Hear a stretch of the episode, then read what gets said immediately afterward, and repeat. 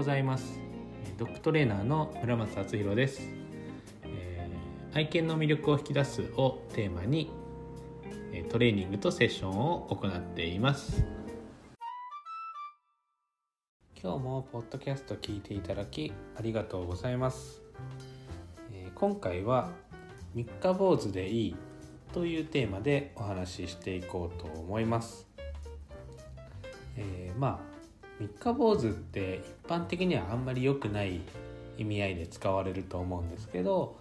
え僕はまず三日坊主でもいいと思ってるんですね。なんでまあその辺の理由だったり、えー、まあ、そういったことをお話ししていこうと思います。どうぞお付き合いください。では三日坊主でいいという話なんですが、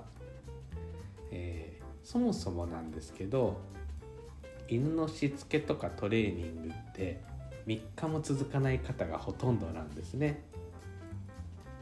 しつけ教室に来てその時は頑張って次の日ぐらいも頑張って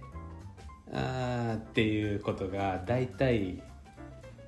なんですね。なんですねっていうまあその見てるわけじゃないんですけどやっぱりこうそうそう続かないんですよね。そもそもやっぱりできてないから、えー、うまくいってないのでそのできてないことを3日続けるのって結構大変。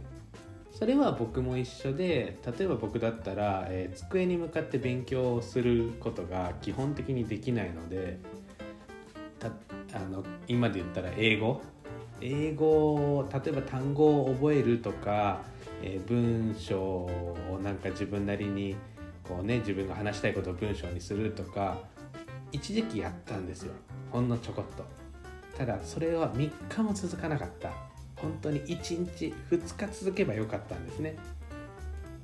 で僕はまあこのこういう勉強方法は自分には向いてないなと思ってまあやめてあのポッドキャストを聞くっていう方向にあのもうリスニングに振り切ったんですけどあのやっぱり得意不得意って誰でもあるじゃないですか。なので、まあ、犬のしつけトレーニングで困ってる方ってやっぱり自分のその不得意なところだと思うんですよねどっちかっていうと。でそこと向き合わなければいけないので正直やっぱり3日続けるのも大変。そう。なので僕はまず3日坊主を目指してほしいんですよね。とりあえず3日頑張ってみる。で3日頑張って例えばその後3日休んでもまだイーブンなんですよね。そう。例えば3日頑張って3日休んでまた次3日頑張ったら6対3でものすごいことじゃないですか。6対3なんで、まあ、2対1ですね。割合としては。そう。でもうちょっと言ったら3日頑張って1日休んで3日頑張れば6あ7分の6なんですよね。1週間のうちの。1週間のうちの6日間やってたらめちゃめちゃすごいことだと思うんですよね。なので3日坊主だからダメだじゃなくてじゃあ3日しか続かないんだったらいかに3日続けることをコンスタントにできるかっていうことを考えてもいいと思うし、まあ、最初にも言ったように3日すら続かないパターンもあるのでまず3日続けてみる、えー、しつけ教室セッションの後から3日間頑張ってみる。この3日間頑張るだけで絶対違うのでまずは3日坊主になることが僕は大事だと思っています。えー、っと人間って不思議なもので3日続けると4日目もちょっとちょこっとだけ頑張ろうかなって思えたりするんですよ、まあ、僕の経験上。でなんとなくの習慣でなんとなくで毎日できるくらいのことをやってけば結構なんだかんだ続くんですよね。でその感覚をつかんだりこううまくいってくればもうそれでそれ以上頑張る必要はなくて勝手に習慣がついていくのでそうなのでまず3日頑張ってできれば1日休んでまた3日頑張るとか、まあ、3日頑張って2日休んで3日頑張るとかでいいのでなんか3日坊主を続けられる3日坊主を続けるって変な日本語だと思うんですけど3日坊主を繰り返すっていうことをやっていくだけで結構習慣って身につくんですね。なので物事は捉えようなので3日坊主3日しか続かない私ダメではなくて3日は続けられるんだからじゃあ3日やったら一旦休憩。じゃあまた3日頑張る。っていうんですよね。でもし3日やって、えー、6日休んじゃった。ってなってもまた3日やればイーブンなんですよね。なのでそういうふうに考えていくとちょっと気楽かなと思うので今回はそういうお話をしてます。なので三日坊主案外僕はいいと思うんですよね。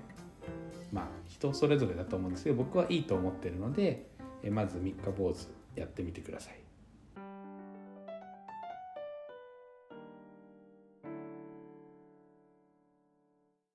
はい。いかがだったでしょうか、えー、今日は三日坊主でもいいというか、まあ、むしろ三日坊主を目指しましょうみたいな話だったんですね。でその結局家でどれだけ続けられるかだと思うんですよね。あの例えばえっと料理教室に行きました料理教室で例えば2時間の料理教室で、まあえー、学びましたでじゃあ1ヶ月後の次の料理教室まで全く料理してません。包丁を握ってません。うまくなるはずがないですよね。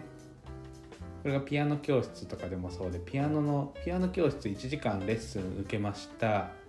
じゃあ来週1週間後またレッスン受けてもう1週間後レッスン受けてその次も受けてって言って月に4回週1のピアノのレッスンを受けたところでピアノが弾けるようになるわけはないですよね。そうなのでまずやっぱりさっきも言ったように、えーと、しつけ教室セッションの後3日間まず頑張るそこのセッションでかつかみかけた感覚感じたことを自分のものにするためにやっぱり最低でも3日は頑張ってほしいんですね。で3日やったら休んでいいのででまた3日その後頑張るってやっていくとあの絶対上達するし絶対感覚ってつかめてくるのでなんでその犬のトレーニングになるとなんかそのしつけ教室に通ってればいつか上手くなるかもみたいな皆さん思っちゃうんですよね。でも冷静に考えてさっき言ったピアノ教室だったり、えー、料理教室とかって考えたら分かりますよね。とかあとはダイエット。ジムに週1回通ってます。でもお家での食事とか、えー、日頃の生活習慣は今まで通りです。痩せるわけはないですよね。そう。なんでそれと一緒なので別にサボる日があってもいいと思うんです。ダイエットも何て言うんですかね。ちょっといわゆるチートでこうちょっと暴飲暴食しちゃう日が1日とか2日あってもいいじゃないですか。あってもいいとかあるのはしょうがないじゃないですか。でも他のその分他の日はちゃんと節制しようとか運動しようとかって言ってバランスをとってってちゃんとこう例えば1ヶ月後とか1年後には、えー、自分の理想の体型になるっていう風になっていくのでやっぱりそのサボることがダメとかじゃなくていかにこう自分なりに続けられる方法を見つけること。で自分なりでいいので、えー、頑張れるっていうスタンスを見つけることで結果として長いその中長期的に見た時にあの結果が出るようになるのでその短期的にその例えば3日やってあとサボるじゃ意味が何て言うんですか？そのその時だけ頑張っても意味ないのでやっぱりそこでちゃんと長い目で見て続けられる方法っていうのをちゃんと見つけて自分なりに続けていくってことが大事だと思います。でそれがそのまず僕は3日っていうのを頑張るといいなと思っているので今日はこういうお話になりました。はい。今日も聞いていただきありがとうございました、えー、また何か気になること疑問なことがありましたらインスタグラムだったり LINE の方へご連絡いただけると嬉しいです。それでは、えー、また次回の放送をお楽しみに。バイバイ。